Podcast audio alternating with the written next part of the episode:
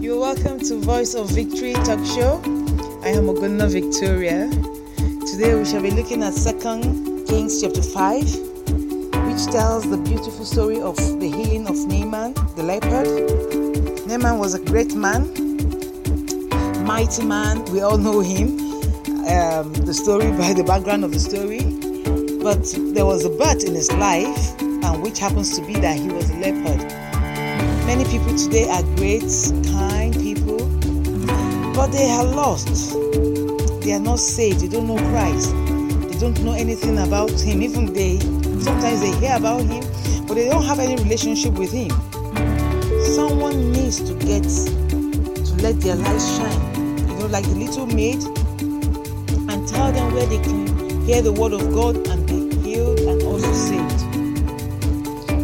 wonderful that God took notice of this little servant, this girl, and wrote her name down in the greatest place of honor in the world. Can you tell me where that place is? The Bible, yes, of course, you got it right. Where millions of people read about her. If it hadn't been for this girl, Naaman would have died in his leprosy. Do you know that?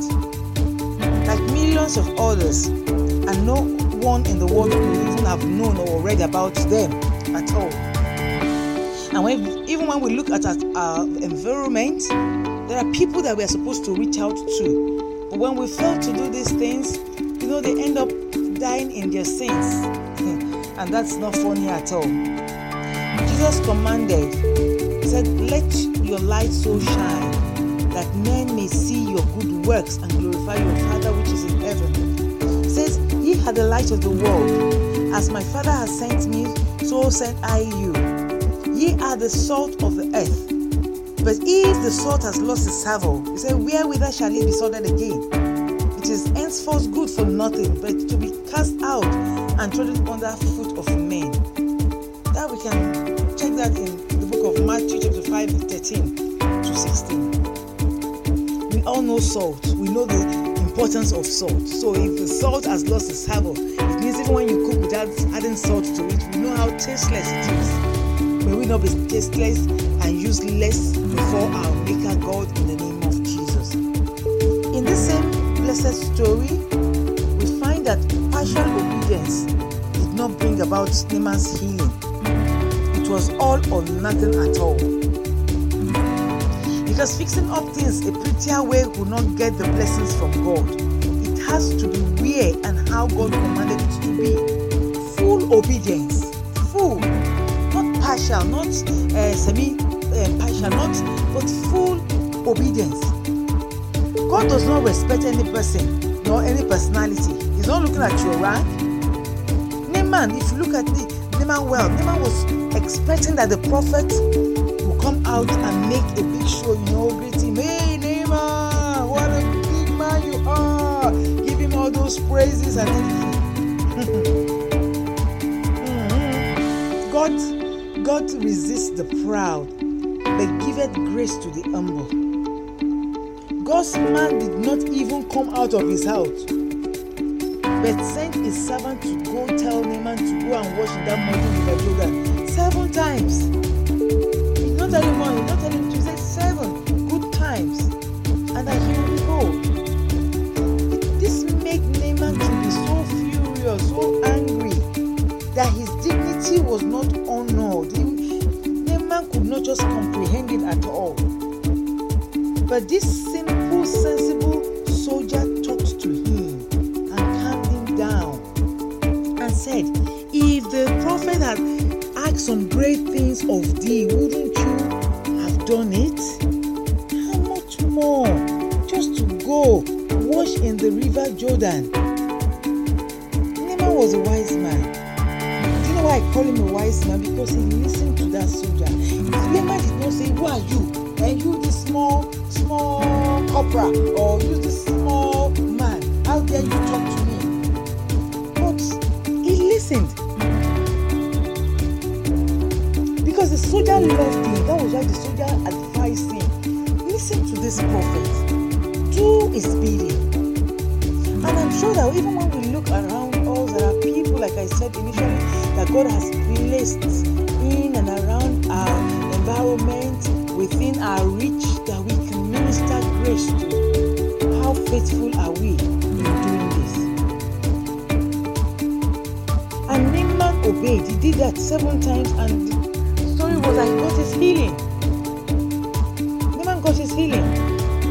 Now, the attitude of Naaman was completely changed when he wanted to give the prophet some of the gold and beautiful clothing he had brought as a present to pay for his healing. Because he thought that probably maybe he could just bribe his way through, you know, because he was wealthy, he could just give the prophet. But he don't buy such.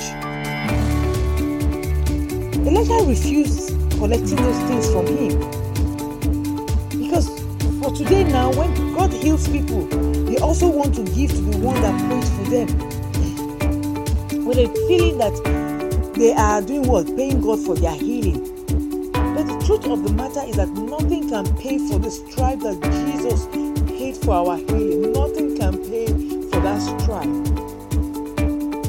God Almighty will help us in the name of Jesus.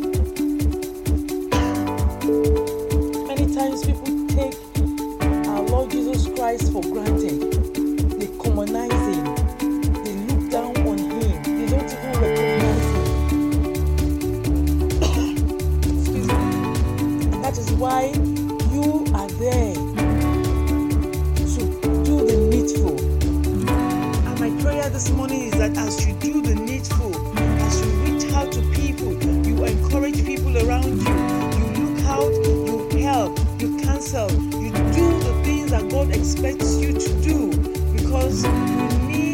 Expand the kingdom of God. You need to bear fruit. You need to be useful to God. My prayer is that you will be useful to God in the name of Jesus. Let us pray.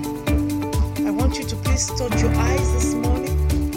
Touch your eyes and make that decree that Father, my eyes will behold good and wondrous things concerning today. The things that you have allocated for me. Today my eyes will them in the name of Jesus. Speak to your ears and your ears will hear good news in the name of Jesus. That your nose, that your nose will perceive the goodness of God's aroma around you. That your mouth will speak the glory and the goodness of God. That whatever you touch this morning, that it comes, that you to touch gold in the name of Jesus. That your legs, that your legs will take you to your blessed place, your land flowing with milk and honey, your Goshen land. In the name of Jesus, talk to God this morning that today is not permitted to end until you receive your glory and your honor, your testimony today. In the name of Jesus Christ, in the name that is above every name. My Father, I thank you for what you have done because we shall come out strong and better with our testimony loaded in Jesus' mighty name. I have decreed. Heaven will not rest until we are fully blessed in Jesus' name. Amen. Dear brethren, you can reach out to me by sending your questions, contributions, and testimonies to my mail at victoria at gmail.com. Ugonna is spelled U-G-O double N-A. I look forward to hearing from you. Soonest. Shalom.